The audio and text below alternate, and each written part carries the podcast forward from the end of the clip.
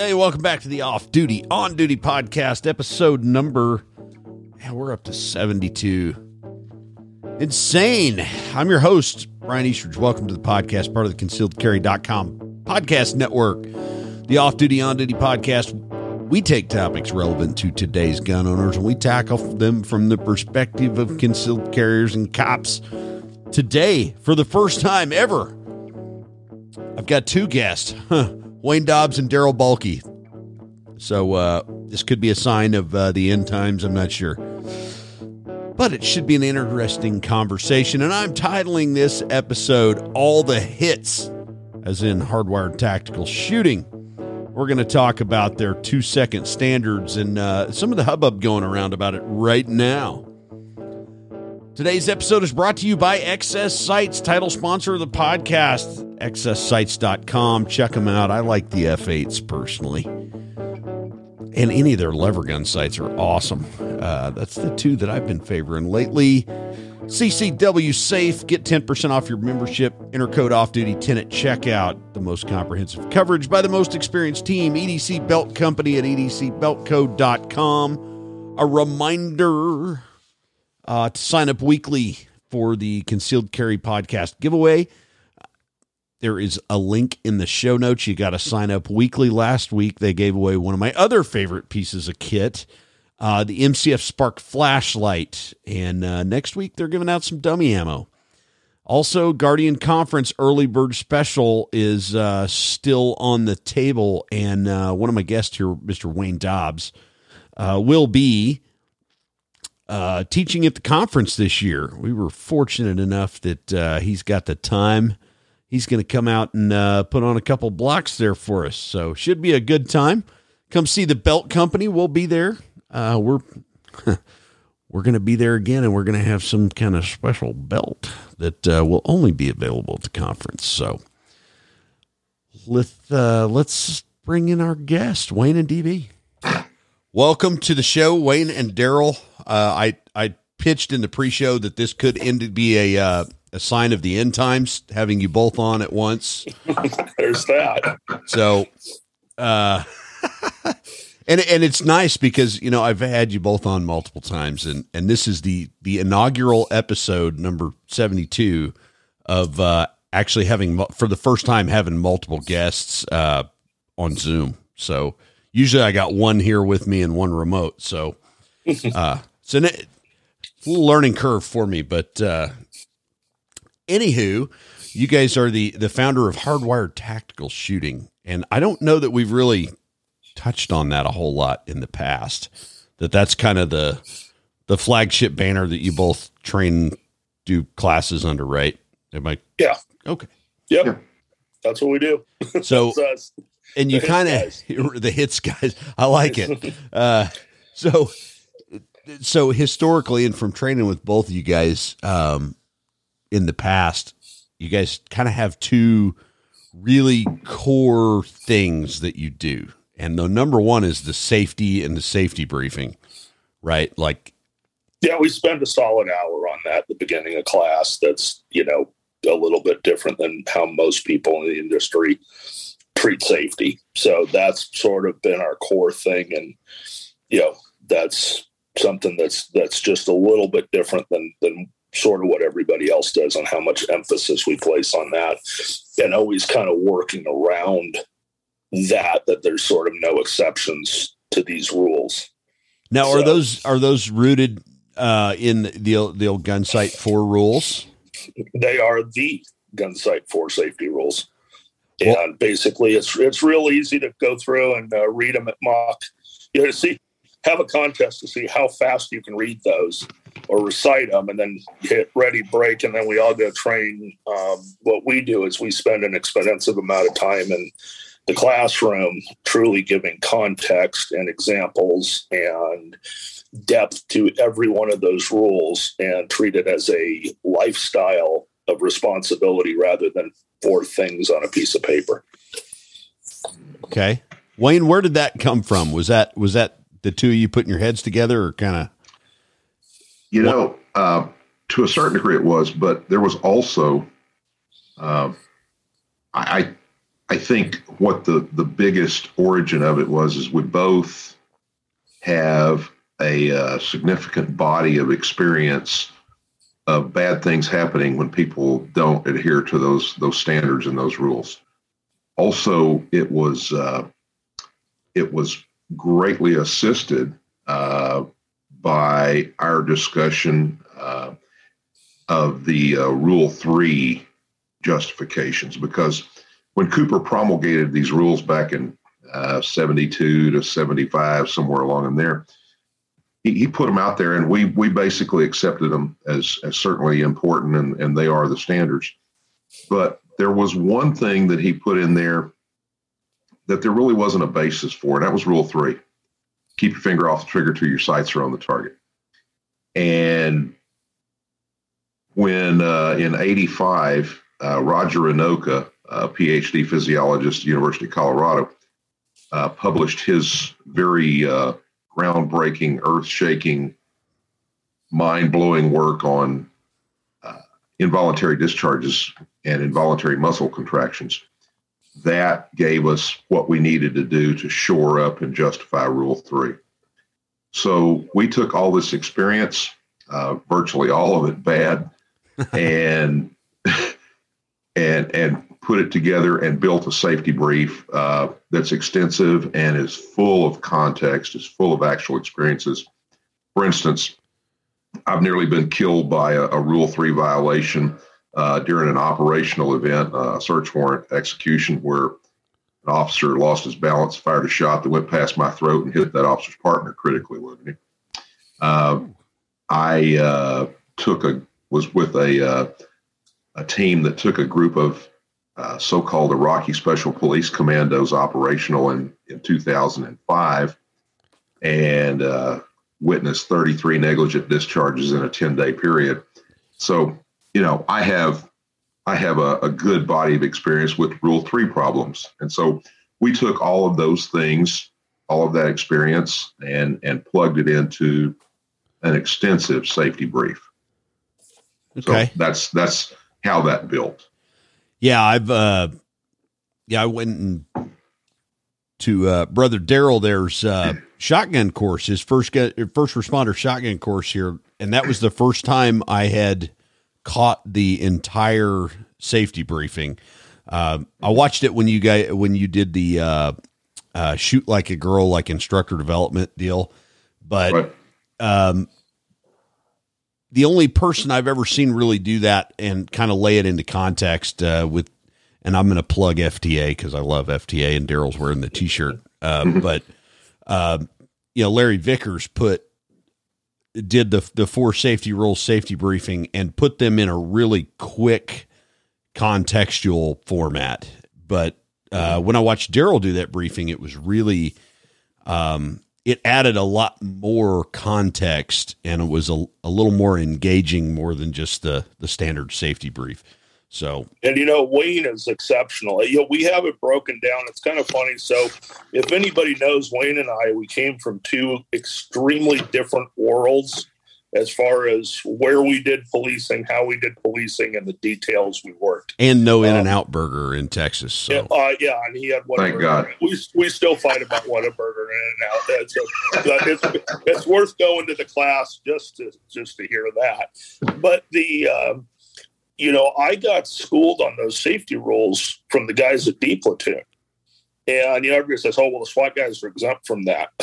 Nope. That's where I got to see the level of seriousness of every one of those rules taken above and beyond in training.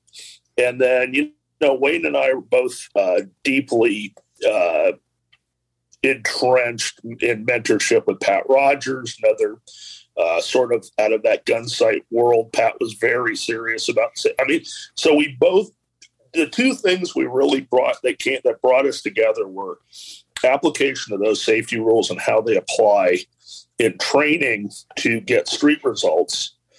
And the other thing was Wayne getting a hold of me, reference a white paper he was doing on the 2-second standards. And that's the other signature thing we do. And I'll let Wayne sort of explain that and then butt in as needed. Okay. Well, before we toddle too far into that rabbit hole, there was, I saw, or some recent things on the interwebs going around about 2 second standards and et cetera. And I don't want to step on anybody's, dangling participle, but at the same time, I was also kind of aware that this 2 second standard thing was not as new as maybe it had been proposed. So let's, that was a little context I needed to add to kind of why both of you are on at the same time. So, barring any further fatwas, so the 2 second standard, why did it originate as 2 seconds? That's my big question. Well, and this goes back, Brian, I started working on this 15 or 16 years ago, and it kind of coincided with the availability and the growing volume of the availability of actual shootings on video, body-worn cameras, car cams, to a lesser extent, fixed security footage for cameras inside businesses, et cetera. Right. And, after a while, and we've all watched them, and after a while you watch them and you see what's going on in these encounters. And I like to use sports and all analogies when I'm teaching about this, because everything that we're doing, when you get right down to it, this pistol fight or rifle fight or shotgun fight, whatever it might be, is really like contact sports, football, basketball, soccer, rugby, whatever. And you have in those sports, you have a beginning of the action. In football, you have a snap of the ball and two lions crash into each other and the backs start maneuvering on each other to try to make a play. And if you will look at the sports things, once that action starts, within a couple of seconds, one side or the other has generally gained some kind of dominance or some kind of advantage. So, and I thought, well, that's interesting. And, watch football and baseball and stuff like that all my life. And then I got to looking at these videos over and over again, and I thought, dadgum, it's the same thing. There is an encounter, and there is a space. It's not dead space, but there is a space of maneuver in which people try to gain an advantage. Bad guys try to gain an advantage on the good guys try to gain an advantage on the bad guys, so forth. But I was sitting there looking at it, and it kept on being about the same amount of time as it was in the sports analogies, just a couple of seconds.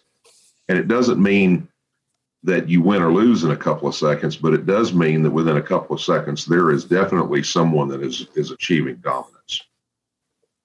So I started paying attention and experimenting with what can you do in 2 seconds?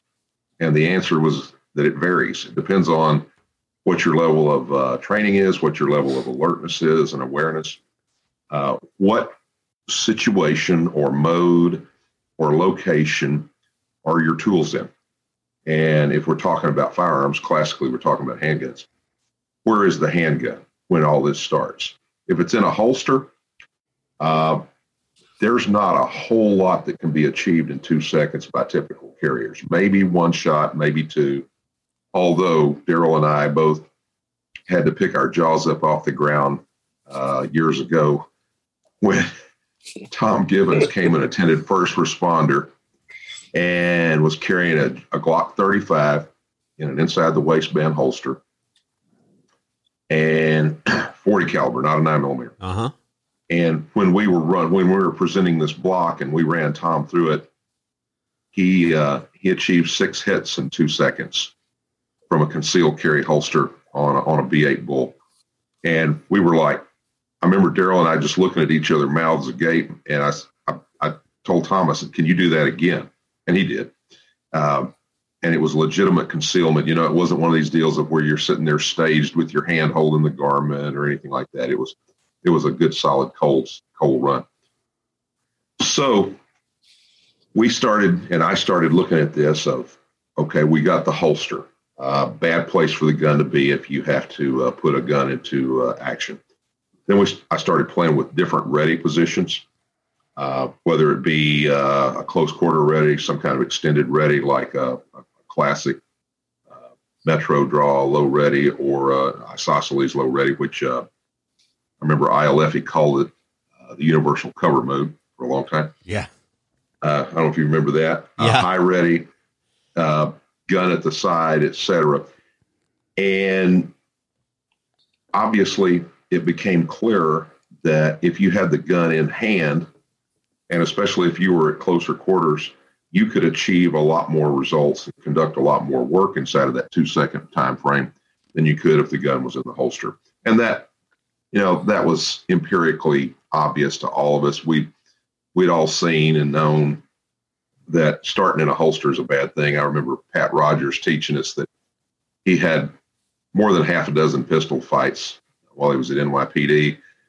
And he said his first one was started with the gun in the holster. And he said, and I made sure that actually he's looking up at us with that little Irish brogue and said, and I made sure that I never had to stop with one in the holster again.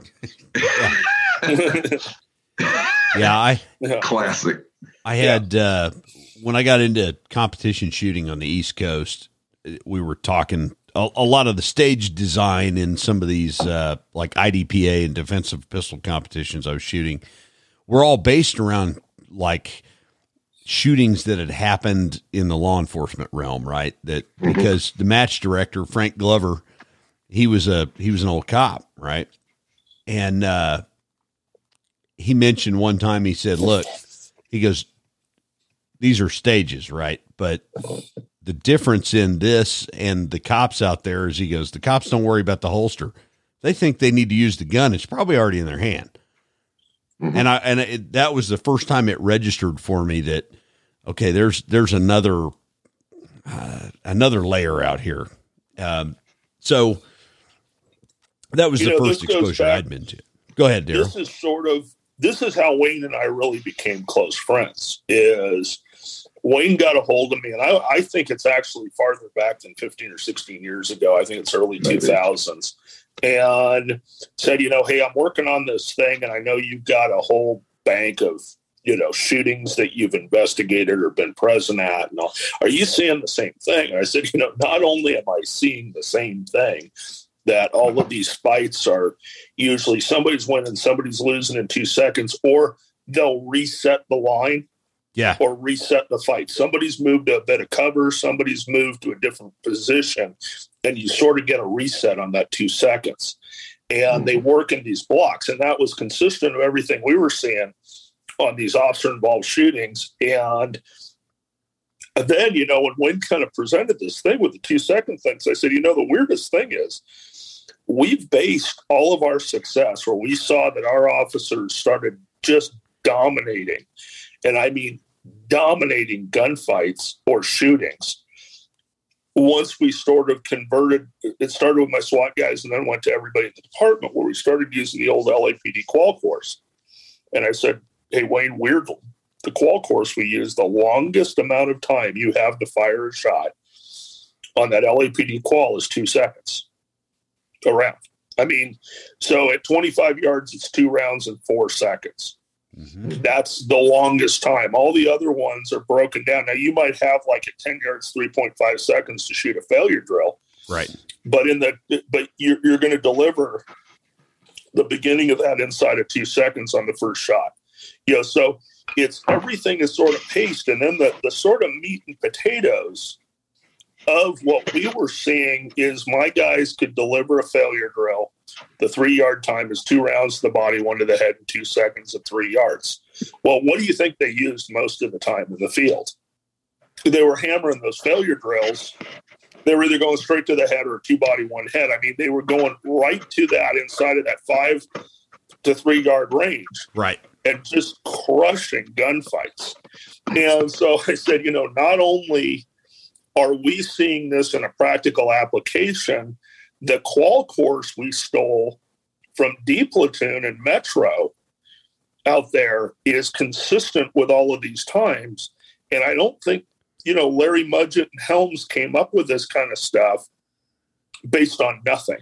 You know, those guys had so much practical experience to look at where they came up with these times. And they're very, very, when we've gone down and assessed them, and a lot of people try to beat these times, what we're looking at is a lot of these things are working within a assessment speed of that you build a clock based sort of on working inside of this 2 second realm that accounts for level of assessment.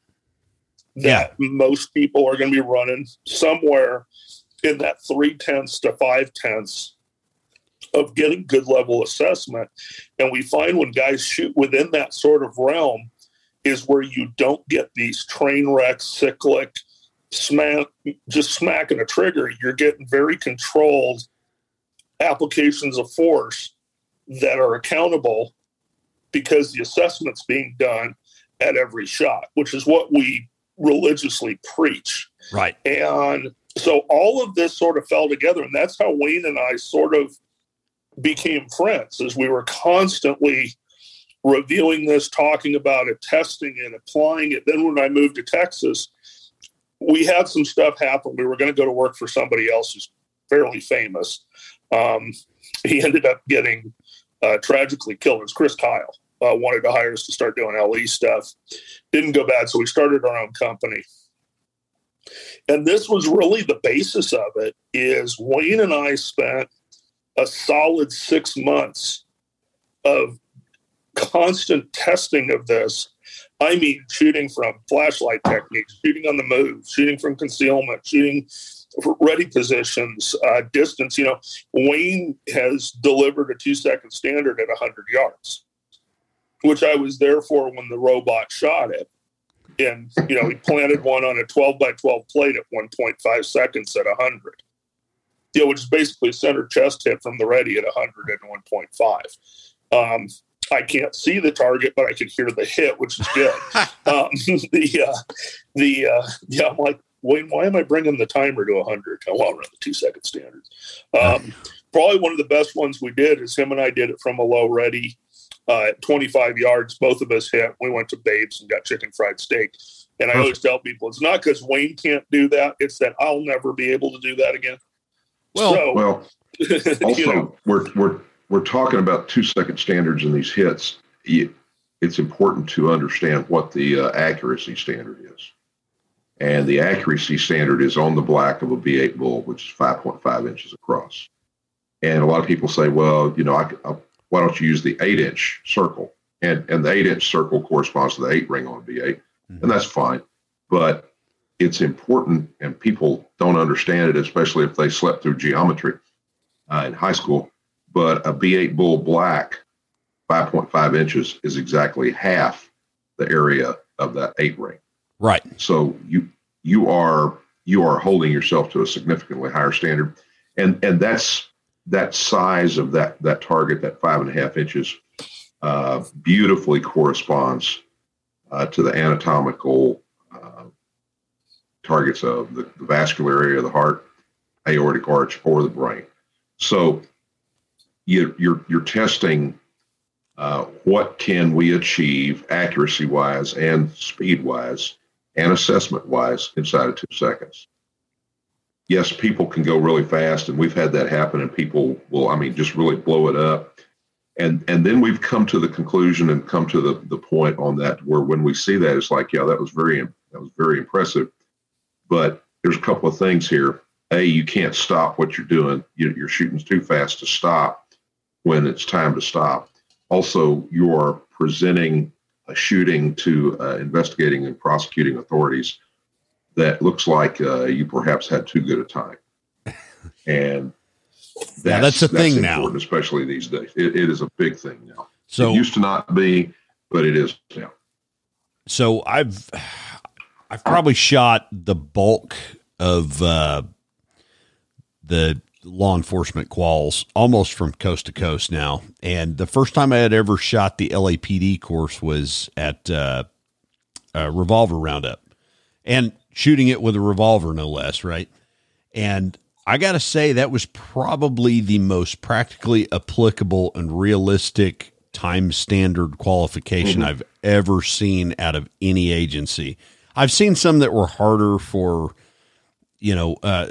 reasons of trying to eliminate certain people. You know, there were elimination type courses that were maybe a little harder, but I'd never seen one that was laid out that methodically, so to speak. Yeah. Where everything was achievable. That's a Larry Mudgett production. There is what that is. Yeah. Yeah. Nothing was superhuman time standard or performance standard, but you had to be on your game the entire time. And, right. And I can balance that with, hey, let's shoot the Oklahoma cleat qual at a reduced time standard. Well, yeah. You're bordering on beating a trigger faster than you can see sights at certain points. So exactly. Yeah, I was pretty impressed with it. That LAPD target that we use, that BT5. Yeah. Love that. Which is the base model. That target's been around forever. And when you look at it, you know, the first time you see it, you're like, wow, that looks old. And it is. But if you look at it, whoever did the work on it actually apparently put some thought and some knowledge into it, because the 10 ring is 4 inches wide, 6 inches tall, which is exactly the same area that the B8 bull black area covers, 24 square inches. And it's also properly located. Most, if you look at a lot of targets, especially the old B27, yeah, that center zone is terribly located. It centers up just above the navel on a typical torso, plus it's too big. So there's not a lot of sex appeal or speed appeal or anything to a lot of this. It is just simply teaching people solid fundamental approaches that if they go out there and do the work and learn these fundamental approaches, then they have essentially the skills they need. And I'm talking about police officers here a lot, because they're not going to do any more than you force them to. So if you can get them fairly competent in this kind of training on these kind of targets and these kind of time frames, they'll be okay.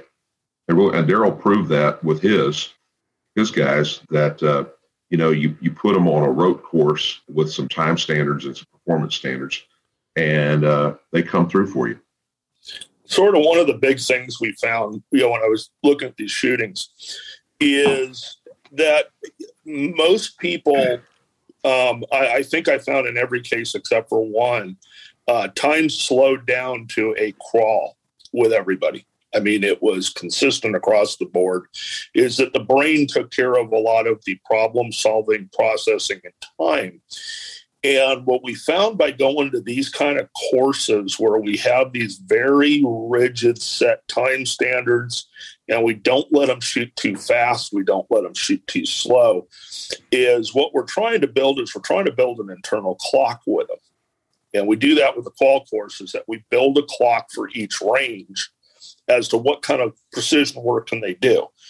And by the same token, the whole point of the 2 second standards, when we put guys through this in our courses, you can't miss the black. If you throw one out of the black, you DQ, you're done. Again, it's half the size of the 8-inch circle, figuring that you're going to probably shoot.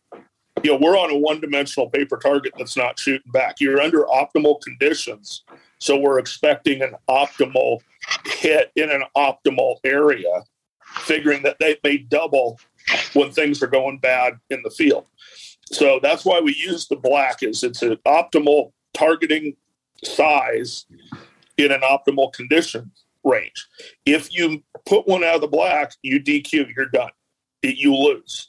And so what we're trying to do is build 100% accountability and consistency every time. What we find wins gunfights is whoever can park one in that this size area in the chest or the head first wins. Yeah. So it gets critical that we get people to understand you have got to park rounds in that sort of size target and be able to do that. Now let's look at how realistic can you do it? So when we're doing this with people, we'll let them kind of run this thing to see what their max times are. And then it's like, well, I got like 7 rounds, but I leaked one. And they'll do it again, and I got like 7, but I was over time. And we'll go, okay, dial that back to 4. Let's dial that back to, and Wayne always used we're going to dial that back down to 70 miles an hour on the George Bush tollway. You know, you're not at maximum performance, but if a carpet falls out of the back of the work truck in front of you, you can avoid it. You know, yeah, we know you can do 140, but at 70, you can actually avoid some crises going on. And so we'll dial people and we go, okay, so your number here is 4. You know, it's 4 rounds. And then all of a sudden they can consistently, from a low ready, come up, deliver 4 solid, you know, in the black hits every single time, 4 rounds in under 2 seconds. We have some students, if we can get them to hit 1 round in the black in 2 seconds from the ready, it's a touchdown. Mm-hmm. It's an absolute touchdown. We're trying to get the students to work at the level they are at personally, rather than them trying to attain somebody else's standard. We're trying to get them to what their level of accountability is for themselves with their skills, ability, carry system, how they're working, whatever condition they're in, to build a realistic standard for them, not trying to beat some dude on YouTube. And that's the goal. And, you know, we try to demonstrate what too fast looks like. I believe I still hold the record on the 2 second standards, which was a demo to show what too fast looked like. I shot 11 rounds in 2 seconds with a P30 with a LEM in it, doing a demo in front of a SWAT team. So it was heavily witnessed. This wasn't Daryl out by himself with a #2 pencil. And, you know, and it by sheer luck, all 11 rounds ended up in the black. And, you know, it was just one of those funny things. My normal time from a ready with just about anything, normally for me, like 5 or 6 is my number. Wayne is usually about 7 or 8 is his number, you know, depending on where we're at, you know, practice-wise. The ammo crisis brings me down to about 5. You know, when I'm practicing a lot, it's 6, you know. Right. And we know what our times and numbers and where we're at. So I kind of know, for example, we'll do this, say I'll shoot this from a neck index with a flashlight. I know what I can do under that condition. We know what numbers we can produce from 3 yards, 5 yards, 7 yards. I mean, we get a very realistic thing of where we're at and what we can do individually, rather than trying to attain somebody else's standard. And that's what we think is missing a lot in the training industry is let's get your students to be able to be accountable, to understand the realities of where they're at, instead of trying to beat some phantasmical time that is completely non-assessed shooting. It's completely unrealistic for the real world. It's not it's not cordable. You know, it doesn't comport well inside of the legal system or the social system of the expectations of the citizenry. There's a lot of factors, and we try to work inside of what those realistic factors are. Yeah, and you know, you were talking earlier about start positions and not being staged and all this stuff, which is one of the reasons I've come back around to the appreciation for the snubby again, is having the ability to not offend the conscience of the public and still have a full firing grip on a gun. Mm-hmm. Right. That's why we teach that as covered low ready. Exactly. That's how we teach it. I mean, that's a kind of a hits presentation of that is, and where do you think that comes from? Well, you get out on the 2 second standards with a J frame or an LCR or something in your pocket. You're going, man, I can do some pretty good work on this realistically within the timeframes and the accuracy standards. With a snub, I really know what I can do and inside of those ranges. Right. You know, something that I think it's important to point out on this. This wasn't, I use an acronym, and I use it an awful lot, especially lately when I watch the internet or, you know, political people talking. And that is POOMA, P-O-O-M-A, which stands for pulled out of my ass. Which, you know, basically lies or confabulations. When I put this together and started writing this up and hypothesizing it and putting it on paper, I didn't use it as Puma. I used it basically by looking at what we were seeing and what we could tell by looking at video and talking to people. And then I took all this and I sent it to a collection of people whose names you would instantly recognize across this country that are considered the top end defensive firearms instructors on this planet.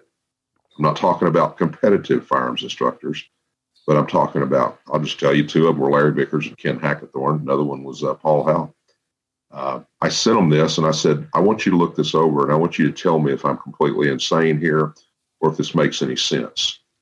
And every one of the people I asked, and I think there, what was it, Daryl, about 8 or 10? Yeah. Something like that. And then, some of us would go pass that along to other people along, as well, and go, hey, a buddy of mine's working on this. This is what, because I did that also, as I said, hey, are you seeing this also? Because this is 110% for me. And I reached out to the guys in LA and stuff. So, yeah. So it was, I guess you would call it an informal peer review of the concept and the information. And I got complete agreement. I didn't have a single person say, you know, Wayne, you're wrong, or it should be 1 second or 1.5 seconds or anything else. I got complete agreement across the board, which I think is rather difficult to achieve on anything at any time. Another thing is, and we talked about it, we've alluded to it, is shot pacing is super important. You have to be able to, A, achieve centered hits. And if you do, then things work really well. You also can't shoot too quickly. And that's the reasons for that is it'll cause missing. It also causes you to shoot people that shouldn't be shot. It also causes you to shoot at people that are no longer there, as in they have changed locations or fallen down or run away, whatever. So we work on a shot pace, and the shot pace that we kind of throw out at people would cause most USPSA heads to explode, because the shot pace that we continually hover at is around 0.35 to 0.50. That is a standard close quarter shot pace. And yes, you can shoot faster. You can shoot twice that fast or three times that fast, some people. But again, it's like the real world is when you shoot somebody, if you hit them, they're not going to be in the same place they were when you shot them that first time. They are going to change their location and their attitude somehow. So if you're locked into saying, well, I'm going to shoot at this pace, no matter what the target attitude or location or size or orientation is to me, then you're going to fire misses. You're going to fire unjustified shots. So we're careful. It is a very disciplined, controlled response that we're teaching with this concept. That is the one huge benefit I saw in PPC competition. You're shooting an unrealistic gun on a terrible target, but timing, it was critical, absolutely critical. And that's what set my internal clock years ago for, it didn't matter really what the time was. I had after doing that for so long, you get the understanding of what 2 seconds really is, so to speak. Mm-hmm. Right. That was probably the largest takeaway I took from, all those years of, launching good defensive 148 wad cutters into B8s and dirt, which, part of this too is, this is a set of drills we do that is sort of the, culmination of sort of our whole program, if that makes sense. And part of that is, one of the things I teach is basically how we go through a process of the determining you are even going to press a trigger. And that's that, see a threat, evaluate a threat, eliminate a threat, the C process. And everybody wants to focus on the entire 1% of the elimination phase of that, where we really need to spend a lot of time in the evaluation phase. And, one of the things we're very hard on our students about is that every time you press a trigger, you have to go through, see, evaluate, and eliminate that target. Every single time you press the trigger, that's the expectation. Legally, you have to do. You don't get to fire three because, well, that's how I always train is shooting three. I mean, that it doesn't work that way. So we try to set times in, and we try to set a timer that is consistent with people's ability to go through that process so that you can articulate it later when you're trying to explain what you did. And we have a lot of people out there who are basing shooting drills, programs, whatever it is they're doing, on a couple places where that's not real important. It's either out of some of the military operation stuff that don't have to spend a lot of time in the evaluation phase. It's sort of see a threat, eliminate a threat, and their options for eliminating the threat are quite minimal, and they don't have to spend a ton of time in the evaluation phase. By the same token, out of the sport shooting community, none of that applies. I mean, it's pretty much see a target that you already know where it is, so there you can kind of throw that whole thing out. You've already done. I mean, the best guys out there, it comes down to match planning. There's no evaluation whatsoever, and so it really becomes an elimination exercise at speed. So when we get into defensive shooting inside of the United States under constitutional laws and standards being applied to every time you press a trigger, when I tell people, I go, every time you press a trigger, you are committing an assault with a firearm or an attempted murder or murder. So basically, it's actually two. You're either committing an attempted murder or a murder, which are the two highest level felonies out there, are those two things. And you're committing those crimes every time you press a trigger. You better be able to articulate a subsection in your penal code as to why you committed those crimes. And everybody glazes over at me like I'm talking, like I got a horn coming out of my head, except for people who have been through this and realize when you're sitting in one of those interviews on the wrong side of the table, the investigators are filling out a report with your name as the suspect, and it's going to a legal body with either a homicide or an attempt homicide crime code associated with it. Hoping that all of that falls under a subsection. There's a subsection that makes it a justifiable homicide or a justified attempt homicide. Boy, that there's a lot riding on this, and that's why we're trying to work inside of timeframes that we know work. It's peer reviewed into those timeframes across the board, and with an accuracy standard that all the people we peer reviewed, who are all pretty established folks, all agreed is the accuracy standard and the time standard we should be using. And that's how we teach this.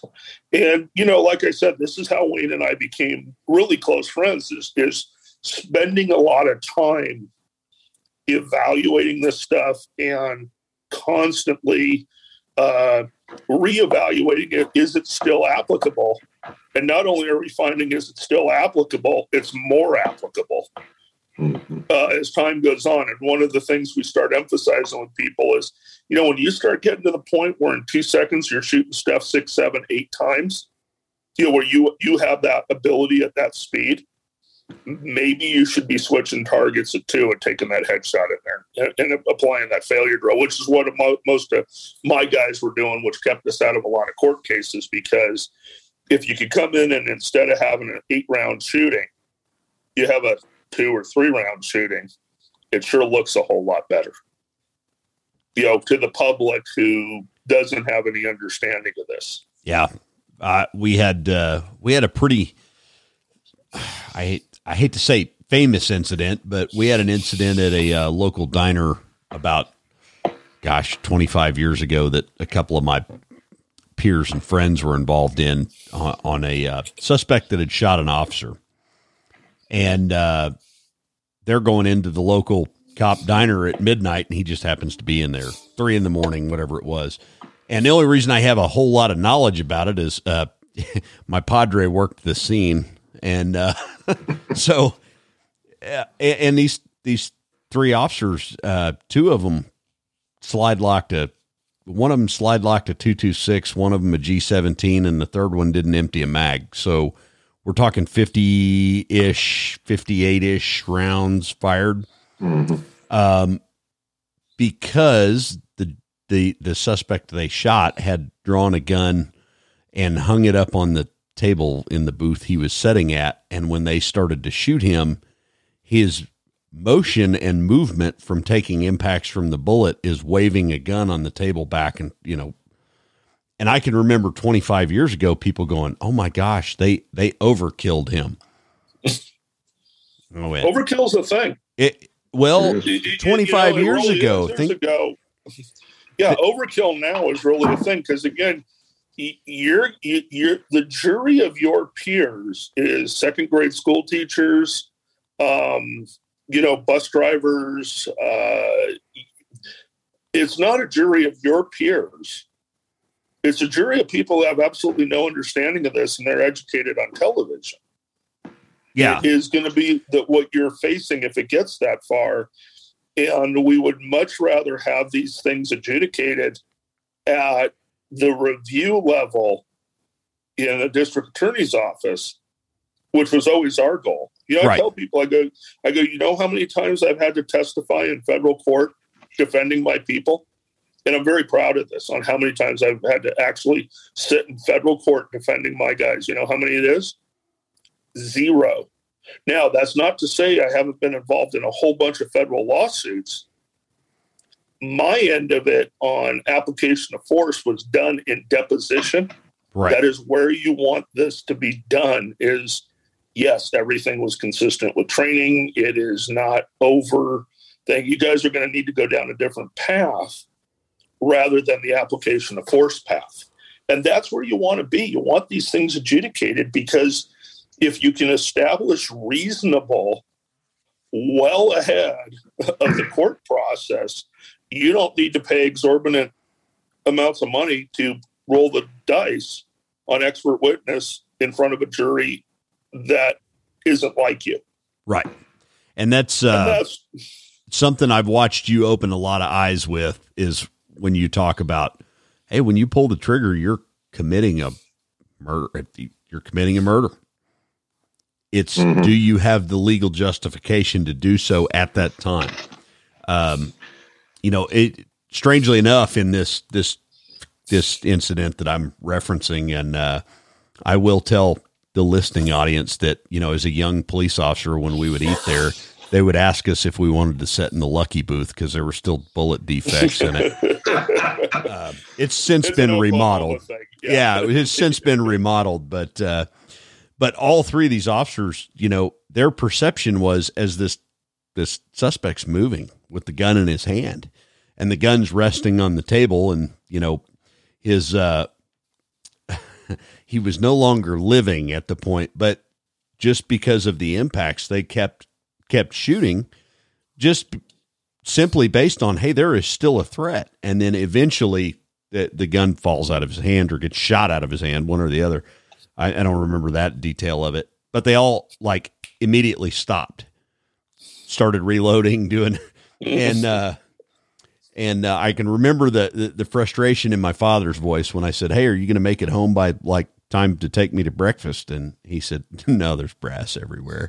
But either way, I thought at that time, you know, even I think I was about 12, 13 when that happened. And, later I worked with every one of these guys, you know, and I remember thinking, well, I can understand why you would continue to shoot, having perceived that there is still a viable threat there.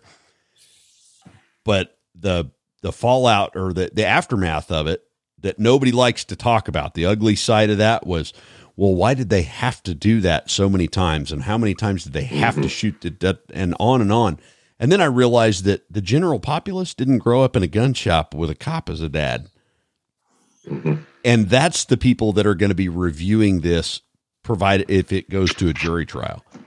That's who you're going to draw out of the jury pool is not the not the 7-year-old that can name all the model numbers and differences in Smith & Wesson revolvers and, you know, and could disassemble a Colt Delta Elite, you know, whatever. But it's going to be Sally's school teacher or whoever that's going to have to, you know, be presented with this as evidence. And that's a hurdle not many people are really cognizant that's out there. That's right. And, you know, Brian, something that, or two aspects on that. One, I think it was Tom Gibbons that I heard say it, but whoever it was, they were right, said that when you're looking at those 12 men and women in that jury, in that box, they were, he described them as saying, those are the 12 people that weren't smart enough to get out of jury duty, which should scare you to death. The other thing, and we've talked about, you know, if you fire a shot, you're either committing a murder or an attempted murder, at least as we boil it down on the penal code of our various states. There's something else that we've thrown out there, and we drew some heat on it, and we will continue to do so and continue to be proud of it. And that's pointing guns at people that you haven't achieved a level of justification to shoot yet. And I'm not going to be a hypocrite, because as a young cop and for years in police work, I don't know how many muzzles I put on people with fingers on triggers. And there was, all of us have. And we couldn't, what is important to understand is that was in a different time and place of policing. And training. Some people would call it the good old days.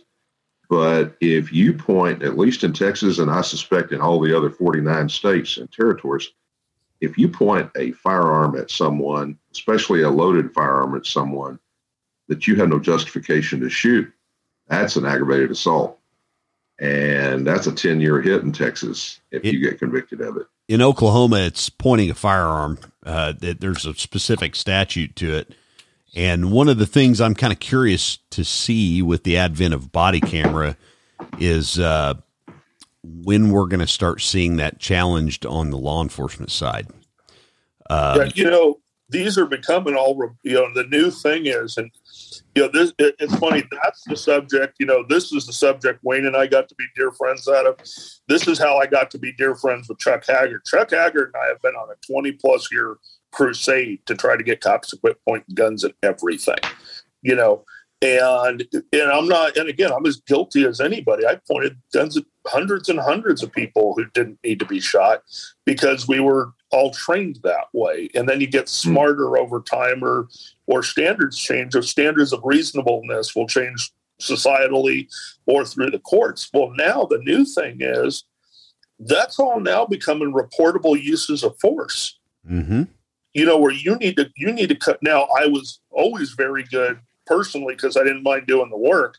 If I pointed a gun at somebody, I probably cut paper behind it. Yeah. And that was just me personally on my, because I like to write and I would cover myself on stuff like that. But the reality is that is now becoming every bit of a reportable use of force. Yeah. And we still got a lot of people out here who think it's absolutely acceptable because the badge is I have a badge, so I'm exempt. Which no, you're not.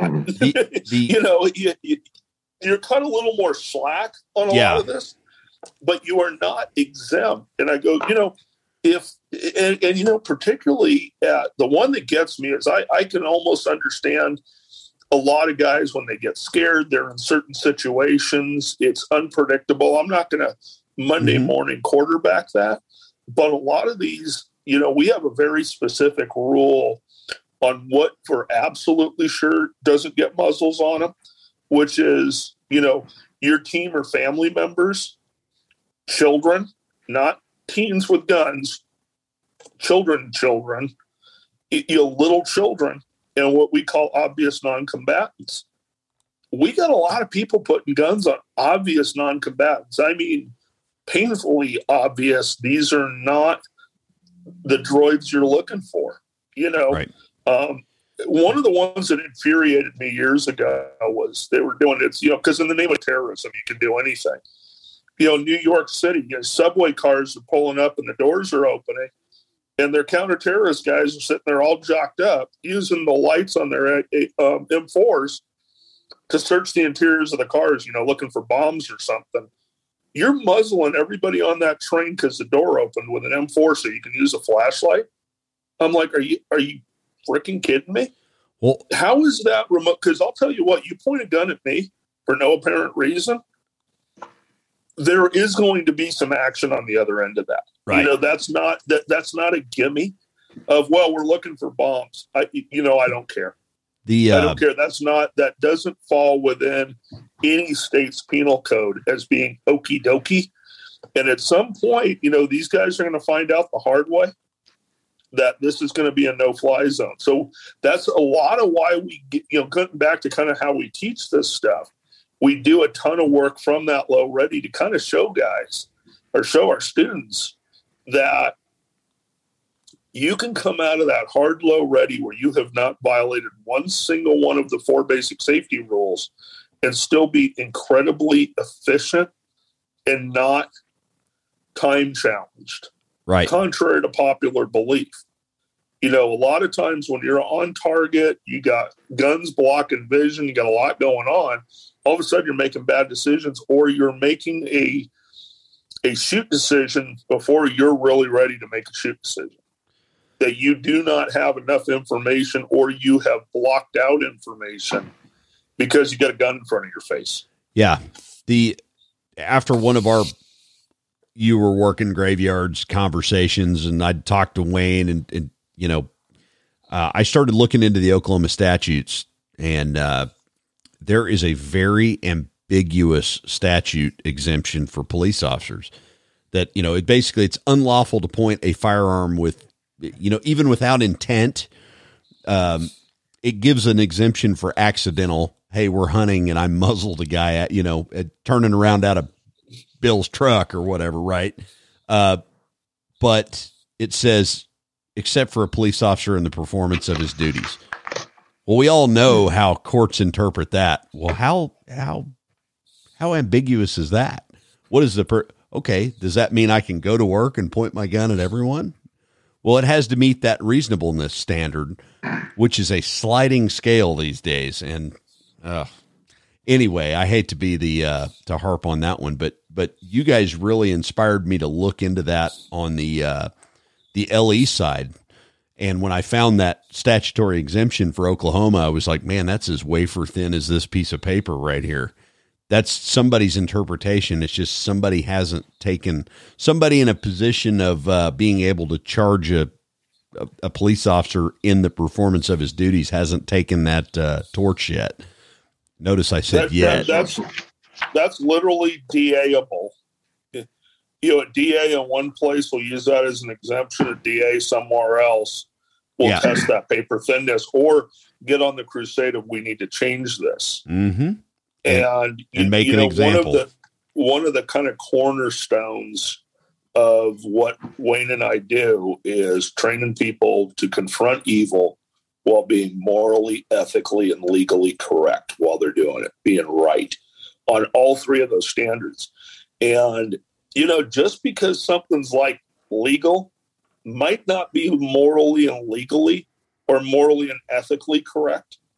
You know, we want kind of that full standard of those are the type of people we want to be training. If you're not interested, believe me, there's a lot of people out there we don't want as students. Well, you know, we really don't. We're not above saying we just don't want certain people as students. If you're not interested in morals, ethics, legality, working this stuff as a doer of good, we're not particularly interested. And we want to teach people how to do things correctly, because you know everybody likes to say, well, I'd rather be tried by 12 than carried by 6. How much prison time have you spent? Yeah, you know, it's easy to say that stuff, or you know, civil court. No, well, I'll just go, you know, I'll call some guy from Poor Science and they'll come testify for me in court and it'll all be okay. How bankrupt? I mean, what kind of money you got bankrolling this? You got $500,000 laying around? Yeah. Because most people don't. Well, we're so, Brian, We're coming up on the hour. Go ahead, Wayne. I knew it was, I was certain of it, but I went, while we're listening to Daryl here, I went and pulled up the Texas Aggravated Assault Penal Code section, which is 22.02 of the Texas Penal Code.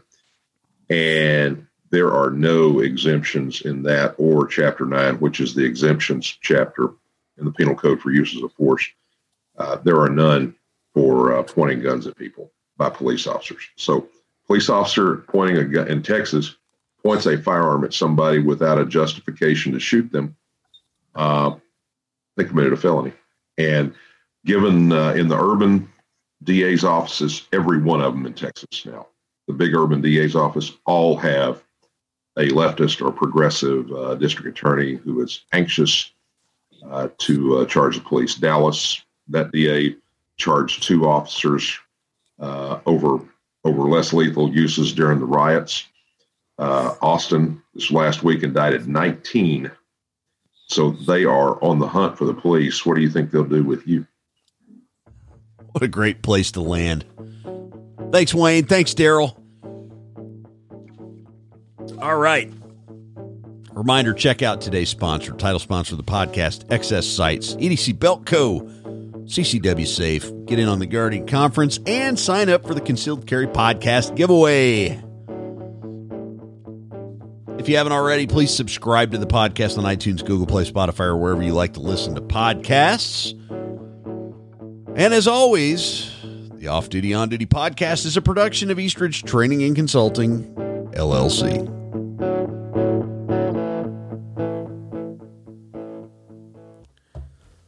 Eastridge Training and Consulting, LLC presents the following content for educational purposes only. Always take proper precautions, follow all firearm safety rules, consult with a competent firearms instructor, and have trained medical staff on hand when operating live firearms. Legal content, commentary, or explanations do not constitute legal advice. We are not attorneys and recommend always consulting with competent legal counsel when researching or seeking to understand laws and legal application. Eastridge Training and Consulting, LLC, its participants, partners, and affiliates are not liable for any action taken based on the content of this shared podcast.